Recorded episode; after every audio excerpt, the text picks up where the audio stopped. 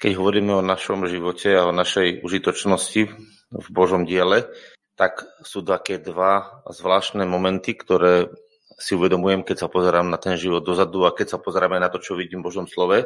Prvý moment je taký, že ľudia sú vlastne z tohto sveta frustrovaní cez hriechy, cez klamania, cez svoje zlyhanie, cez svoju proste to, kde sa dostali. A tam väčšinou, kde sa dostali do nejakej ťažkej situácie, tak väčšinou v tých ťažkých situáciách sa ľudia stretli s Bohom, pretože už proste boli tam, kde boli na tej hranici. No a čo sa teda deje? Ten človek dostáva odpustenie, je šťastný, ale nepozná svoju hodnotu, nepozná svoje vnímanie. A tak musí pán Boh robiť veľa vecí, kedy mu napríklad, ako Ivonka teraz povedal, ukazuje, že on má stále dostatok, alebo kedy mu ukazuje ako Tomášovi, že nemusíš byť schopný, ale že Boh bude s tebou. A všimte si, čo sa rovná. To sa rovná pozbudzovanie. Človek je pozbudzovaný, aby videl veľkosť Božiu a aby videl svoju vlastnú hodnotu.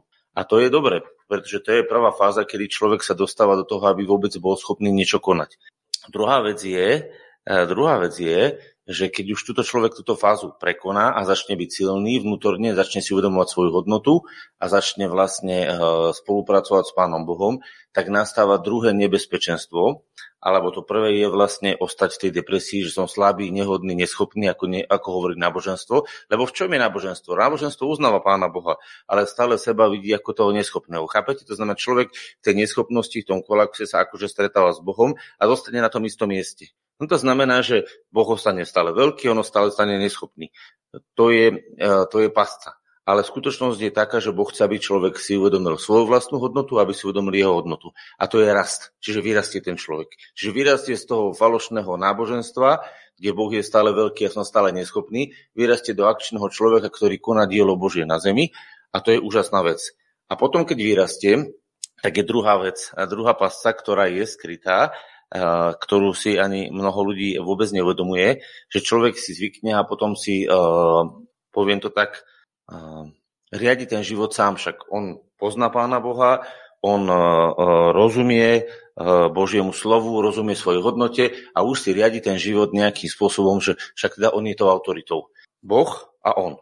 A to je druhý veľký problém, pretože takto vzniká potom chaos v cirkvi, kedy vlastne ľudia každý si myslí, že pán Boh je dobrý, on má svoju hodnotu, Boh ho povolal a každý si pôjde po svojom. A tak to v živote nefunguje. Rozumiete? Predstavte si malé dieťa, ktoré sa narodí, narodí sa do Božieho kráľovstva, v tom Božom kráľovstve, alebo aj do rodiny, v tej rodine vyrastá, vyrastá a už dorastie do pozície toho tínedžera, takého 13, 14, 15 rokov, hej? To je taký pubertecký vek, hej? Možno, že by sme mohli povedať ešte potom vyššie, ale v tomto veku s tým detskom nie rady. Viete prečo?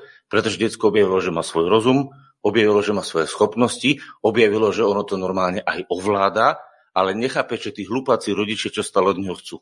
Čo tí najhlúpejší rodičia na svete len chcú a čo majú stále nejaké rozumy na neho, že? Viete, čo to je? To je obdobie, kedy e, dieťa sa dostáva do fázu, kedy zistuje, že sú autority a že sú ľudia, ktorí sú trošku dlhšie na tomto svete a sú autority.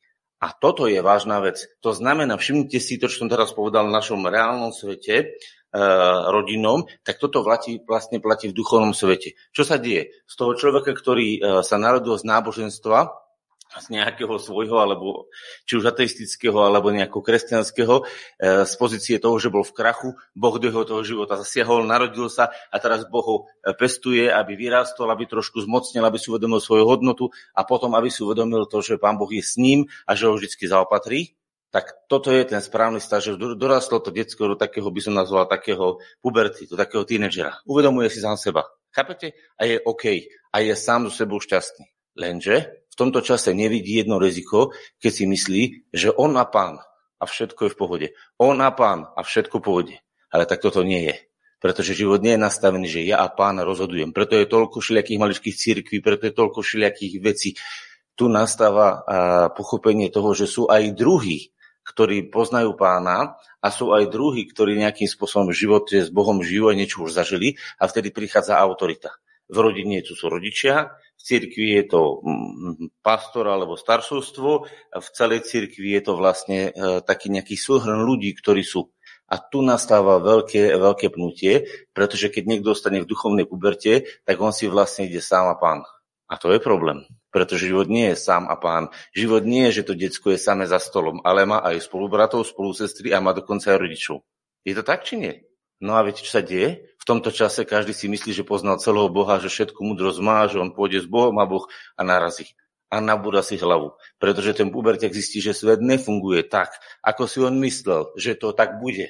A že mu nestačí ani to, že zrazu on a pán a Biblia a že všetko prejde. Neprejde, pretože žije v komunite ľudí. A tu je dôležité naučiť sa jednej veci, jednej lekcii, ktorú ukázal sám pán Ježiš. Poďme si ju prečítať z listu Filipanom, a vám to hovorím preto, aby ste videli, čo sa vlastne v živote deje, aký ten život je. A aby sme sa v tej našej, v našej uh, duchovnej rodine naučili fungovať. Pozrite sa. Druhá kapitola listu Filipanom. Od prvého verša začneme čítať. Počkám, pokiaľ to nahodíš. A tuto ja vidím za vážnu vec, že keď ľudia sa vyhrabú naozaj z toho, z toho stavu ubitého, rozbitého človeka, že potom im není rady, lebo nepoznajú správny poriadok. No a tu je taká odpoveď pre tých ľudí a pre každého jedného človeka, ktorý sa vyhrabal z toho, z tej neschopnosti, nemohúcosti, začal niečo konať, uvedomil si hodnotu, zistil, že je pred Bohom vzácný, zistil, že funguje a že Boh má pre neho plán. A tu je teraz cesta, ktorú ukazuje písmo, ako to treba robiť, aby sme vôbec boli schopní na tomto svete fungovať v nejakej komunite, v nejakom spoločenstve, v nejakej misii, ktorú tu Pán Boh zanechal. A Pavol hovorí, ak je teda nejaké potešenie v Kristovi, ak je teda nejaké pozbudenie lásky, ak nejaké účastenstvo ducha, ak nejaká srdečná sústra, zhodlovanie, to robte. Teraz čo hovorí? Vlastne hovorí a otáča mysel tých e, Filipánov na to, aby hľadali tých druhých a aby ich pozbudzovali, posilňovali. Prečo? Pretože puberťak myslí, ja pán, mne pán hovorí, so mňou pán jedná, ja budem slúžiť. A všade je počuť len slovo ja. Lebo on je puberťak, duchovný puberťak. Len ja. Ja pán, ja pán. A ono takto nie je, pretože ja a pán je správne, lebo ten človek musí dorazť do toho fáze, že ja a pán, že pán tu je, aj ja som živý, aj pán je živý. A musí pochopiť, že Boh existuje a musí pochopiť, že aj on existuje. Musí sa uvedomiť, je to správne. Ale pre život a službu to nie je dosť. Pretože život a služba spočíva v tom, kedy naše oči sa otačajú od nás smerom k tým druhým, aby sme ich našli pozbudiť, potešiť, pozdvihnúť. Ak je to o tom, čo my prežívame a čo my s pánom zažívame a my to budeme rozprávať, tak sme duchovní puberťaci. Pamätajte si, ak budete rozprávať len to, čo vás pozbudzuje, to, čo vás potešuje, to, čo vy prežívate a stále budete hovoriť to, čo vy zažívate a nie to, čo druhý potrebuje alebo čo chce pán tým druhým odovzdať, ako ich zdvihnúť. Nebudete schopní sa postaviť na stanu druhých a tam ich zdvihnúť. Ale budete hovoriť, čo vy prežívate, tak ste puberťaci duchovní. Nič iné. Tak toto v živote je. Ale je to správne, že je v živote puberta? Je, to je vývoj. Nemôžete pubertu preskočiť. Duchovná puberta sa nedá preskočiť. A vtedy budete hovoriť, a najčastejšie vám budú hovoriť také príbehy, ako Mojžiš, ako Daniel, ako Jeremiáš a všetky tie príbehy. Viete, prečo vám budú v tej puberte duchovnej najviac hovoriť tieto príbehy? Pretože to boli Boží mužovia, kedy sa stretli s Bohom a Boh ich povolal a pán má pre nich poslanie. A čo teda? Ja a pán, ideme do toho. A to je správne, ľudia moji. Len potom musí prejsť ďalej to. Hej? A to je to, to je to uvedomenie, ktoré niekedy nechceme pustiť ďalej. A keď zostaneme na tejto úrovni príliš dlho, tak potom narobíme si strašne veľa problémov, ale um, v podstate narobia, uh, narobíme aj bolesti aj sebe, aj druhým. Tak toto v živote je. A potom príde obdobie, kedy si budeme musieť položiť otázku, prečo som toľko musel to napáchať, ale prečo sa muselo toľko konfliktov udiať v živote? No pretože si bol v duchovnej puberte. A to tak je. Takže ak, ak si moc tvrdíš o tom, že toto ja vidím a toto ja vidím a biješ si za svoje a biješ si za svoje, tak si v duchovnej puberte. A musíš prejsť tú duchovnou pubertou. A čím kratšiu budeš mať pubertu, tým lepší budeš mať indukší život. Ale tá puberta musí prejsť, nedá sa, nedá sa preskočiť. Hej? Takže a tak naplňte moju radosť. Kedy naplníme radosť pána Ježiša, kedy Pavol hovorí, že naplníme jeho radosť a radosť pána Ježiša, lebo Pavol bol porovnaný vo vnútornostiach Kristových. Čítame v liste Filipanom, že Pavol bol porovnaný vo vnútornostiach Kristových. A keď hovorí naplňte moju radosť, vyjadruje to, že naplňte aj radosť pánovu. A tak naplňte moju radosť, aby ste jedno a to isté mysleli. Že hľadali ste nie, že čo mne sa páči, ale ten druhý v čom žije, ako ja ho môžem pozdvihnúť, ako ja môžem dojsť k nemu v harmónii, ako ja si s ním môžem sadnúť a porozumieť. A nie, že ty to vidíš tak, ale ja to vidím takto. Viete, ako to je? Poviem ja jednu vec a ten druhý hovorí, ha, ha, ale ja to už viem odpoveď. Bude to podľa mňa.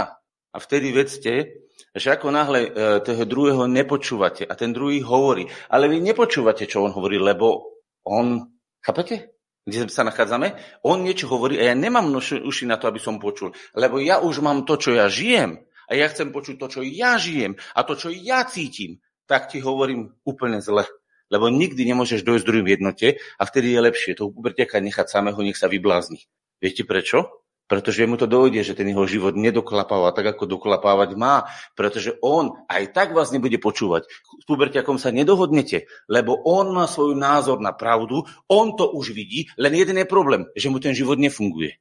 Viete prečo? Pretože on nemá v živote dostatok financií, dostatok skúseností, aby bol schopný viesť svoju vlastnú rodinu, aby bol schopný porodiť svoje vlastné deti, aby bol schopný sa o všetko postarať. Skúste to robiť s 14-15 ročným detskom. To je taký prerod medzi detskom a dospelým. On to nedokáže, ale v hlave si myslí, že už všetko objavil. A tomu prechádzaš do fáze, keď dostane zodpovednosť. Keď dostáva zodpovednosť, že dokončí školu, zrazu sa musí zamestnať, zrazu sa musí zarábať, zrazu si musí založiť rodinu a zrazu zistí, že uh, ja mám za to zodpovednosť a že tie detská to budú chcieť odo mňa ten chlieb a že ja to musím zabezpečiť. Chápete? A vtedy dochádza zodpovednosť, hovorí, ej, asi tá mamka s tým tátkom mali nejakú pravdu, že oni mi hovorili, čo to ten tátko hovoril, ty kokso, čo to on hovoril? Chápete, čo sa deje v rodine? Videli ste to niekedy? Je to takto vo vývoji? A takto je to v duchovnom svete. Keď sa stretnete s niekým, ktorý keď mu poviete svoj názor a vidíte mu videnie, ktoré hovorí Božie slovo a on vám začne opakovať svoje, že ty ma nerozumieš, ty ma nechápeš, hovoríte s duchovným puberťakom. A nechajte ho, nech sa vykeca. Lebo on aj tak nakoniec, keď príde k nieseniu zodpovednosti, bude musieť objaviť tie princípy, ktoré už dávno platia. On nemusí prijať vás. On musí prijať pravdu. Pretože ja, alebo ty, ho nezachrániš. Viete, čo ho zachráni? Zjavenie pravdy. Zjavenie, čo to je niesť zodpovednosť. Viete, kedy sa človek stáva vodcom, kedy sa človek sa stáva skutočným služobníkom, keď nie je duchovný puberťak ale keď preberá zodpovednosť a začne ju realizovať vo svojom živote. A keď začne preberať zodpovednosť ešte aj za druhých, tak sa, stáva vodcom druhých. Keď preberá zodpovednosť za svoj život a je schopný ho riadiť, a schopný sa o neho starať spolu s Bohom, tak je líder vo svojom vlastnom živote. Je zodpovedný za svoj vlastný život. A keď je schopný porozumieť aj druhých a pomáhať aj druhým, aby oni rástli, stáva sa lídrom zodpovednom za druhých. Stáva sa vodcom v cirkvi. Vidíte to? A to je tajomstvo. A na to musí prísť zjavenie, že nie môj svet je dôležitý, ale svet toho druhého. A viete, ako to rozpoznáte? Keď to druhého počúvate a pochopíte jeho svet a on si stále melí len svoje. Znamená, že v duchovnej puberte a musíte ho nechať tú pubertu prežiť. Buď začne počúvať a prejde tú pubertu rýchlejšie, alebo si melie stále svoje. A potom sa bude jeden, dva a dokonca v duchovnej puberte môže niekto zostať aj celý život.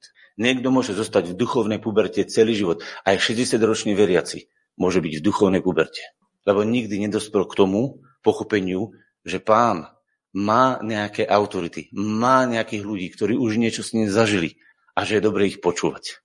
A nielen hovoriť, ja to vidím tak takto nastavujú konflikty v cirkvi. Všimte si, niekde sa má ísť na nejaký výlet, niekde sa má ísť na nejaké, e, na nejaké stretnutie a zrazu má 50 ľudí svoje názory. Tak mi povedzte, kto pôjde kam. Lebo jeden chce ísť na uhorky, druhý chce ísť na čučorietky, tretí chce kopať zahradu, štvrtý chce opravať pivnicu, piatý chce spievať chvály na, na, na námestie, piatý chce ísť e, tam a každý chce niečo. Tak mi povedzte, jak sa tí zhodnú, jak bude fungovať. Čo sa stane? Musí prísť autorita, ktorá povie, počúvajte, OK, každý si povedali svoj názor, ale poďte takto. A oni povedali, o to ja nebudem poslúchať. No pubertiak nebude nikdy poslúchať. Ale mudrý človek povie, prečo hovoríš túto vec? Máš od Boha nejaké zjavenie? Máš nejaké videnie, kam ideme? A on povie áno. A ten, čo počúva, a nie len čo hovorí, že ja tomu rozumiem, ale ty ma nechápeš. Ale ten, čo naozaj počúva, povie, a čo to povedal? Zamyslí sa, hovorí, aha, tam je niečo Božie za tým, poďme za tým smerom. A podriadí sa a pôjde spolu s tou autoritou jedným smerom. A čo povie poverte, ty ma nechápeš, môj svet, nikdy si ho nepochopil. Čo sa stane? Bude peklo. A ešte bude urazený, že on nebol pochopený, predsa Boh rozumie, je na jeho strane. Ale tak to nie je. Preto s takým človekom sa veľmi ťažko potom buduje spoločenstvo. Viete, prečo nemôže spoločenstvo narast? Pretože každý má svoj nápad, každý má svoj názor a všetci si ho presadzujú. Namiesto toho, aby sa spoločne utišili hľadali Božú tvár, čo sa stalo, keď začala misia v Antiochii? Povedzte mi. Štyria Boží ľudia robili pôst a modlitby. A Boh k ním prehovoril a spustil celú akciu Antiochie a následne išlo sa do misie a celý zbor, ktorý bol spolu s nimi, to neboli len tí štyria, to boli viacerí, už ich potom podporoval. Ale tí štyria to dostali vidieť. Prečo? Prečo zjavenie napísané, čo duch hovorí anielovi zboru?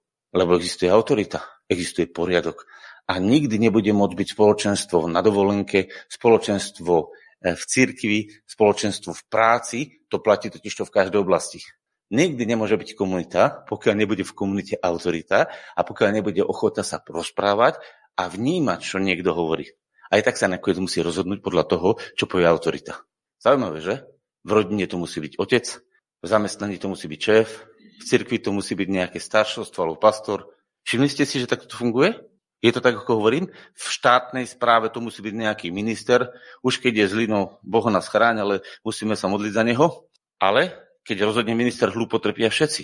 A preto je dôležité, aby v tej chvíli tí puberťaci v tej chvíli nerobili pubertu, aj keď to je od nich nečak, ale naučili sa prerásť tej puberty ďalej. Viete, ako sa prerastá tej puberty ďalej? Že hľadajú spoločne to, čo je Božie a pokorujú sa pred Bohom, hľadajú, čo tento človek hovorí, čo táto církev hovorí, kam to vlastne my ideme ako tento náš zbor, kam to my ideme. Máme nejaký smer? Alebo len tu chodíme posedieť na stoličke a vypočujeme si kázaničko, potešíme sa, hovorím, a sa mám teraz už dobre, lebo som bol nabitý na celý týždeň z nedele, lebo som sa uvedomil svoju hodnotu a že Boh sa o mňa postará a že Boh ma povolal a že je to mega a idem takto happy týždeň. A žil som si svoj život. Alebo vidím videnie, že tento zbor sa niekam hýbe a chcem to videnie pochopiť a podriadiť sa tomu videniu. Vidíte ten rozdiel z toho pubertáckého myslenia do toho vizionárskeho myslenia vodcov? Vidíte ten rozdiel? No ale nie, lebo moja služba je dôležitá. Každá služba je dôležitá, ale vtedy, keď je spolu spojená s ostatnými a spolu vytvárajú harmóniu. Pretože každý na tomto tele, čo je viac, táto ruka alebo táto noha? Hlúpa otázka.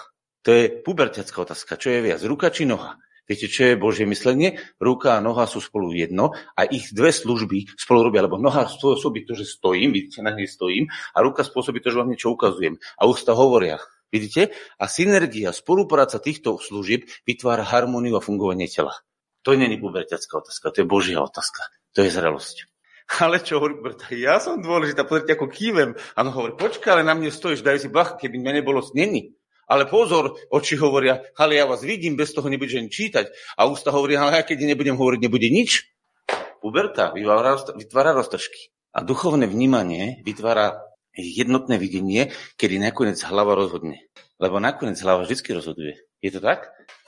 Hlava je rozhodujúci orgán, Boh je rozhodujúci orgán, ale určil na to svoje autority. A preto, keď chceme vychádzať, tak musíme dojsť tomuto. Nerobiac ničoho zo sváru, ani z márnej chvály. Puberta je robiť veci zo sváru a z márnej chvály. Či svár, ty to vidíš tak, ja to vidím tak. A bude to podľa toho, ako to ja vidím. A to je svár a márna chvála, že ja už to som pochopil, ja už rozumiem predsa tej Božej pravde, ale ja to vidím a ten druhý to nevidí. A počúvajte, podľa čo poznáte ďalším príbeh Hubertiaka. O všetkých rozprávky sú tupí a nič nevidia, každý je v temnosti a každý je hlúpy a nechápe.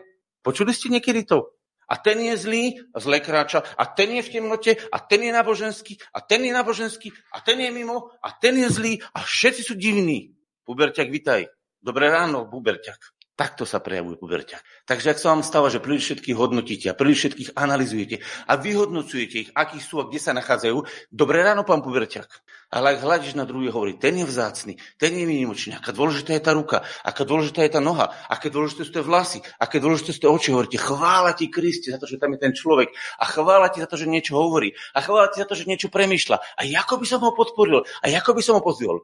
Dobré ráno, dozrievajúci človečik. Dobré ráno, zobudzajúci sa Boží muž a Božia žena. Lebo nerobia z ničoho zo sváru ani z márnej chvály, ale v pokore majte jeden druhých za vyšších, alebo doslovne vzácnejších od seba. Takže ak máš toho druhého vzácného, vidíš ho krásneho a vynimočného, hovoríš, a čo, jak by som ho podporil, jak by som mu pomohol? A on je naozaj múdry a vďaka Bohu za neho. Vidíte, aký je to rozdiel medzi tým, že no pozri, aké je to náboženstvo, čarodejník jeden žije v náboženstve Viete o tom, pretože svoj vola je čarodenictvo. Ste o tom čítali v Biblii? Ja, či, ja hej, Samuel hovorí, že svoj vola, svoj vola je ako čarodenictvo, ako modlí a bohovia. A čo hovorí Uvrťak? Ja to už chápem. Není dôležitý druhý, lebo ja to chápem a bude to podľa mňa. A keď nie, tak sa budem hnevať. A vy ma nechápete a pretože ma nechápete, si nemôžeme nájsť cestu k sebe. Toho treba nechať na tej puberteckej posteli, nech sa tam vybúri Oduje sa na celý svet, potom o tom prejde, potom sa zasa oduje, potom o to zasa prejde, zasa sa oduje a to je jeho vek puberty. Len prejde tú pubertu čím skôr. Pretože čím skôr prejdete, tým skôr bude spasenie. Čím budeme dlhšie v tejto uverte, tým bude väčšia herezia v cirkvi a nebudeme vedieť jednotne dosiahnuť svoj diel. Pretože čo sa deje na dovolenke? Ja som videl teraz nedávno, na dovolenke sme, teda Rakúsku sme sa prechádzali a išla rodina. Išli, uh, išli uh, vlastne dospeli a bolo to jedno decko a decko revalo, revalo a nebolo toho, čo by prečo revalo. Išlo a revalo. Proste sa mu nelúbilo. A to je to, keď ono nechcelo, ich nezaujímalo, jeho nezaujímalo výlet rodiny, absolútne nič. Jeho zaujímalo jeho svet a on niečo o tej maminej ocina chcel a nebolo to splnené. No kámo, ten rev bolo počuť na celú ulicu. Prečo? Pretože moje požiadavky neboli splnené. Moja služba nebola vynimočne docenená. To bude rachot. Naozaj to Boh tak vidí? Ja tu čítam, že nehľadať každý len na svoje, nehľadať každý len to svoje, ale aj každý na to, čo je iných. Fúha, že by tak Boh chcel premyšľať? Lebo nie je také zmyšľanie vo vás, aké bolo v Kristu Ježišovi. Aké bolo v Kristu Ježišovi? Že sú v podobe Boha. Nepovažoval toho za lúpež byť rovný Bohu, to znamená, bol najvyššou autoritou, ale sám seba zmaril a stal sa nám podobný a prijal podobu sluhu, aby nám pomáhal pochopiť Boha, aby nám pomohol nájsť svoje vlastné miesto, aby sme sa mohli narodiť z toho náboženstva do vlastnej hodnoty a z vlastnej hodnoty do Božej služby, kde nakoniec budeme hľadať prospech a spasenie druhých a v tom aj nás. Vidíte to? A k tomuto nedospieme nebude tento zbor môcť ísť ďalej a rozvinúť sa tak, ako Boh chce. Pretože vôľa Božia je, aby po tom uvedomení, čo nám Boh posielal za posledný rok, tú sériu slov, kedy nám ukazoval našu vlastnú hodnotu synov Božích, tak nám Boh chce ukázať, že ešte je viac ako hodnota syna Božího. Že je tu spoločenstvo synov Božích, ktoré má svoje poslanie. A k tomuto videniu nedojdeme. Nikdy nebudeme v tomto zbore vedieť spolu harmonicky spolupracovať a naplniť zámer, ktorý nám Boh určil. Tu je to napísané. A môže sa kľudne stať, že tu budeme mať 15 zborov uberťakov, ktorí si každý bude hovoriť svoje. Ale ďalej sa neposunieme, ak nestúpime do myslenia, ktoré hovorí Filipanom 2. kapitola. Až vtedy sa udeje zvláštna vec, že začneme vidieť spoločne a, a začíname vidieť uh, iným, iným očami. Už to nie je len o nás. Samozrejme, vidíme v tom svoju hodnotu. Nikdy neprestanete vidieť svoju hodnotu, ale je to o Kristovom tele ktoré sa nejako hýbe a ktoré sa nejako rozvíja, kedy sa Ježiš ponížil, stanúť sa poslušným až po smrť kríža. Kedy som ochotný zobrieť sám sebe svojim predstavám, lebo keď sa Ivonka dneska to modlila, myslím, že sa to ona modlila, tak, alebo to hovorila, tam bolo povedané slovo, som si tak uvedomil, keď to hovorila, neviem, či to ona pamätá, že nie moja ale tvoja nech sa stane. Ale to neznamenalo v bežnom živote pána Ježiša, lebo on bol v harmonii s otcom. Pochopte, viete, čo je zvláštne? Že mnoho kresťanov si teraz prichádza do myšlienky, že, že Boh má svoju vôľu, ja mám svoju vôľu. A myslenie je také, že ja musím zomereť a zdať, zdať sa svojej vôle, aby sa naplnila jeho vôľa. A vychádza sa z tohto verša. Ľudia, to je nesprávne pochopenie. Viete, ako má žiť kresťan? Že otcova vôľa je moja vôľa a ja absolútne nemám problém sa ňou podriadovať, pretože mňa iná nebaví. A toto miesto bolo povedané iba vtedy, keď Ježiš musel zobrať naše hriechy a musel vypiť ten hnusný kalich hriechov a podlosti a zvrátenosti a chorôb. A preto, keďže on miloval život, a to bolo správne nastavenie, že miloval život, to nebol Boží program, aby nosil človek hriech, aby bol plný hriechu. Ale v tomto prípade sa diala nejaká výnimka, lebo sa muselo niečo udiať a človek, ktorý bol dokonalý, musel naabsorbovať do seba všetok hriech. A čudujte sa svete, že telo hovorilo a duch hovoril, chcem život a zrazu prichádza napísa smrti. Čudujte sa, že duša Ježiša volala, že chcem žiť a preto povedal, nie je moja vôľa, ale tvoja vôľa nech sa stane. Nech sa stanem hriechom. Preto sa modlil. Iba jedenkrát v živote sa tak Ježiš modlil. Za celý svoj život sa jediný jedenkrát Ježiš modlil týmto spôsobom. Nikdy viac v živote a nikdy predtým sa Ježiš nemodlil, že nie je moja vôľa, ale tvoja nech sa stane. On hovoril, moja vôľa sa bude diať. Viete prečo? Pretože jeho vôľa bola vôľa Otcova. Chápete, on bol tak v harmonii s Bohom. Takže ak len kresťania stále chodia a hovoria, že nie je moja vôľa, ale Božia nech sa stane. Hovorím a úplne nepochopili Boha. Pretože Boh nechcel mať ľudí, ktorí... Chápete to napätie, keď niekde prídete a hovoríte, a je to šéf, takto stojím jak pravitko. No čo by pán pravitko takto sa bude... Čo by si tak asi pán Bože chcel? Ľudia moji, úplne chore. Viete, ak to má byť? Že uvidíte oca, hovorí, oče, ďakujem ti, že som tu, teším sa s tebou, úžasné veci si stvoril. A čo myslíš o tomto povedať? A on nám to vysvetlil, a ja si to o tom myslím, a toto čo? A povie Boh, a čo si ty myslíš o tom? A ty povieš, ja si toto myslím o tom. Chápete tú dôveru a tú harmóniu jednoty? Ale čo pravidko? Nie moja vôľa, ale tvoja nech sa stane. Až sa zlomíš. Ale pozor, keď si mimo, máš stále niekde rozpor, stále máš niekde napätie. Boh ťa nevytvoril, aby si žil v napätí. Boh ťa vytvoril, aby si žil v harmonii s ním. To nemalo byť tak, že Adam chodil s každým jablkom. A toto by si ako nazval to ocie? Ako? Ja, jabl... Bude sa volať jablko. A toto by si nazval ako? Ba? A banán mi diktuješ. Mal tak byť stvorený? No to by bolo pekné peklo. Viete, čo Boh povedal? Dal som ti zem, dal som ti zvieratá, všetko je tvoje, spravuj to. A čo ako pomenuješ, ako vytvoríš, tak to bude. A ja to budem rešpektovať, lebo si mojou autoritou na tejto zemi. Chápete to? Viete si predstav, že každý iný chrobakom chodil každou jednou rastlinou za Bohom a takto s banánom, že jak ho nazveme, nie je moja vôľa, ale tvoja nech sa stane.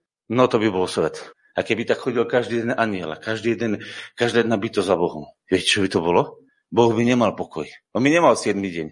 On mal nepretržite, ale robotu. A preto Boh vytvoril človeka na svoj obraz, aby do ňom vdýchol svojho ducha a aby ten Becael a Ehaluja, ktorí naplnili sa duchom Božím, sami vytvorili ten svietnik a ten stánok a zrazu sa on zhodoval s tým nebeskou, lebo boli inšpirovaní duchom svetého Boha. Rozumiete? A to je harmonia. Takže ak budete počúvať kresťanov, ktorí stále hovoria, nie moja vola, ale pánova, tak žijú z nesprávneho vyloženia verša a žijú vo svojom vlastnom náboženstve. Pretože aj toto je náboženstvo. Nie je moja vôľa, ale tvoja vôľa. Náboženstvo vlastnej zbožnosti. Lebo viete čo? Keď ja nič, ja nič, len on je všetko. Viete, čo to vlastne hovorí? Ja som ten najzbožnejší kresťan, lebo ja som sa zdal všetko, ja už nemám nič, len jeho. Naozaj? Keby ste zanalizovali život toho človeka, by ste sa zrozili, koľko on má vlastného. A keď takémuto človeku poviete, lebo on, lebo on prijal, že to je od pána a niekto mu začne odporovať, to by ste videli ten masaker, jak by vás pokosil. Pretože on to už pochopil. Naozaj? Čo keď je to iba fantázia jeho hlavy a jeho myslenia? Viete, koľko som takých vecí videl? Že kresťania prišli, že je to pán zjavil. Ja hovorím, no len Bože môj, ktorý pán ti to zjavil? A niekto povie, o, satana, počul, nie. Jeho vlastné srdce môže byť jeho vlastný pán. Lebo puberťak sa zaujíma len o seba. Chápete? Takže môže sa kľudne stať, že ti to našepka diabol, môže ti to našepkať len tvoje vlastné srdce, to je ten lepší prípad. A potom sa môže stať ten krásny prípad najlepší, že ti to našepka pán. A vtedy sa o to nebudeš ani prieť, ani byť, ani vynúcovať, lebo na ulici nepovýši svojho hlasu a na lomnej trstine nebude lámať a nebude sa rozkrikovať, pretože nebude presahovať a potrebovať dokazovať svoje vlastné zámery, pretože koná vôľu Božiu. A on vie, že duch Boží, ktorý začal, aj dokončí a že to, čo si začal zhromažďovať, aj uskutoční. A zrazu začnete žiť v slobode. Nie v egoizme, ale v slobode. A vtedy sa bude to, že ste ochotní a vlastne ste aj naplnili kríž, lebo ste zomreli svojim vlastným predstavám. Zomrel som vlastným túžbám a, a hľadám iba jednu, aby druhí dorastli a boli šťastní. No a z toho vzniknú mnohé utrpenia, pretože trpel Pavol. Pavol hovoril v liste Kološanom, že, že doplním utrpenia Kristove na svojom tele za jeho telo, ktorým je církev. Viete, aké to boli utrpenia? No nepochopenia toho, čo on chápal. Viete, prečo najviac trpel Pavol? Lebo oni vôbec nerozumeli, čo on hovoril. On im to povedal, oni si po svojom išli jak mulice a dokazovali sa, ktorý z nich je väčší a ktorý má pravdu a ja som Pavlo, a ja som Apollo, a ja som Kéfazov, a ja som Dereka Princa, a ja som Barkociho, a ja som toho, a ja som hen toho. Či sa to dneska nedieje? Ja uznám Barkociho a keď má problém, zavoláme Barkocimu. Áno? Či Barkoci je Ježiš? Ďaká Bohu za Ševka Barkociho, chápete? Keď mi niekto začne argumentovať, že Barkoci povedal, len hovorím, a čo ti Ježiš povedal? No Barkoci povedal. Chápete, kde to je? Ja som Pavlov, ja som Vápolov a potom je chaos cirkvi. My musíme naozaj prichádzať k Bohu, ale pozor, musím byť ochotný počuť aj Barkociho, aj, aj Čongora, aj, ja neviem, Dereka Princa, alebo ja neviem, eh, Tilo Zborna. To boli autority. A musím sa naučiť v nich živote počuť Boží hlas ale potrebujem si to u seba usporiadať a byť schopný tomu rozumieť a ochotný s druhým sa rozprávať, vnímať jeho svet a spoločne nájsť Božiu cestu. A nie, že ja chcem počuť moje riešenie. Lebo ak chcem počuť moje riešenie, tak hovorím, vy puberťak. A ak chcem nájsť Božú vôľu, tak ma to bude stať hodne veľa. Bude ma to stať, že zomriem sam sebe. Čo znamená zomrieť sam sebe? Ja a pán ja a pán je správne? Áno, pokiaľ to slúži tomu, že spoločne to vytvára našu vlastnú hodnotu a náš vlastný smer. Dneska som vám asi povedal ťažké veci a už je práve 12 hodín, ale toto je tu napísané v liste Filipanom. Takže je krásne, že Tomáš krásne povedal, že pán ho povolal, pozdvihol, že urobil nádherné veci. Chvála Bohu za to. Chvála Bohu, že Ivonka má svoje. Chvála Bohu za každého z vás, že nejakým spôsobom rastieme spoločne, rozvíjame sa. A je čas, aby sme začali viac a viac hovoriť, čo chceš, pane, s týmto zborom? Kam chceš tento zbor doniesť? Nie len moju službu s pánom, a vy ma podporte a vy ma podporujete a vy to uznajete. Ale čo chceš, pane, s týmto zborom? Kam to ťaháš? Kam nás smeruješ? Čo by si chcel dosiahnuť cez nás na zemi? A vtedy budeme potrebovať dvoje uši a iba jedný ústa. A budeme musieť počúvať, čo druhí prežívajú a byť schopní to hovoriť. Ale aj tak nakoniec zodpovednosť bude na tých, ktorí vedú ten zbor, alebo ktorí vedú rodinu, alebo ktorí sú zamestnaní, lebo oni musia rozhodnúť, lebo od nich Boh bude vyžadovať, prečo si tak rozhodol. Viete, že a to krásny príklad na to je, keď Sára dostala nápad, lebo mala nervy, už nemala dlho deti, chápete? No nie je to tak, ona chcela mať deti. Ženy poznáte to, že chcú mať deti a nemôžu. To je, nebola ľahká situácia. Ona chytila z toho nervy, tak chytila služku, horí. Agar, skoč, Abraham, na, na neho skoč, zrobte decko a bude to moje decko. A ona to urobila ale nastal problém, pretože Hagar nebola dozretá, tak sa začala povyšovať a prišla a hovorí, Abraham, ty si za to zodpovedný, pozri sa, táto teraz sa zľahčila a tu sa na mňa pohrda. Ty, čo teda si narobil? Choď, Bohu nech súdi. A viete o tom, že Boh dal za pravdu tej, tej žene? Viete, kto bol za to zodpovedný? Abraham. Ona urobila kolaps. Ona ho naviedla na Somarinu. Ale viete, koho bral Boh na zodpovednosť? Chlapa. Viete, kto zviedol Adama? Eva, ako ho Boh rozbral na zodpovednosť? Dostala Eva svoj trest? Dostala. Rodilo sa vám dobre? Ja by som nesel taký trest. Lebo rodení s bolestiami je trest. Mať dieťa je krásne, lebo poslanie matky je nádherné. Ale to rodenie, asi ak si pamätáte, nebolo nič ružové, že paradička. Každý deň by som si tri, tri pôrody dal, že? Lebo to je prekliatie tej bolesti. Dostala svoj trest? Dostala. Lenže Adam dostal celoživotný trest. V pote svojej tvary budeš robiť. Lebo po trvá nejaký čas a boli to riadne. Lenže Adam mal robiť non-stop celý svoj život. Po tie svoje tvári budeš robiť a dorábať chlieb, aby si sa postaral o svoju rodinu. Kto je zodpovedný v rodine? Adam. A čo povie žena? No ale ja som tiež rovnocená. Si? Ale je to určitý poriadok a zároveň musíš vidieť svoju hodnotu žena, lebo ty máš svoje postavenie, muž svoje postavenie a deti svoje postavenie. A keď každý si myslí, že on už to všetko vie a všetko to ovláda, tak nastane v rodine anarchia a nastane v cirkvi anarchia a nastane v spoločnosti anarchia. Prečo? Pretože sa nepochopilo Filipanom 2. kapitola. Zvláštne, že? Viete, že som si tiež prežil svoju pubertu? Ja som to zažíval. Len ja a pán. Všetko som videl ja a pán. A zrazu vidím mnohé veci inak. To nie len ja a pán. A preto každý jeden, vďaka Bohu za vás, za to, že jeden robí to, druhý robí to, každý robíte svoju službu. Buďte v neverní. Kto má, tomu bude pridané. Keď to robíš, rob to verne. Ale neovplyvňuj tým druhých, že to musia robiť podľa teba. Rob to, čo robíš verne, ako pre pána. A keď je to Božie, Boh to rozmnoží aj na druhých a požehná to. Ale nevyžaduj za to, že ty to robíš, že ty to vidíš, aby to robili aj ostatní. Každý bude robiť tak, ako boli tvorení. A keď sa to začne spolu harmonizovať, zase vyčne harmonia tela. Lebo jeden bude spievať, druhý sa bude modliť, tretí bude vysielať, štvrtý bude a každý sa v niečom nájde a spolu sa budú harmonizovať. Chápete to? Inak bude chaos sliepok na, na dvore, ktoré každá kotkodaka čo len chce. Ako ho nebude stačiť kričať, že dosť. A keď už budete slieky moc blbé, tak bude aj do kokota skákať. Prečo? Pretože sú zblbnuté. Čo sa dneska deje vo svete? Každý si myslí, že všetko on môže, všetko bude robiť. A to, čo tu je v tomto štáte, je rozdelenie chaos vďaka tomu, že v hlave tejto štáty je rozdelenie a chaos. To je problém. A my potrebujeme teraz čo? Nadávať tiež? Ja vidím, že nerobí vláda dobré veci. Budem sa do ňu modliť, aby dostala milosť ku pukaniu. A budem jej žehnať. Ale nebudem vyskakovať a všetkých likvidovať. Chápete? To neznamená, že nemám svoj názor.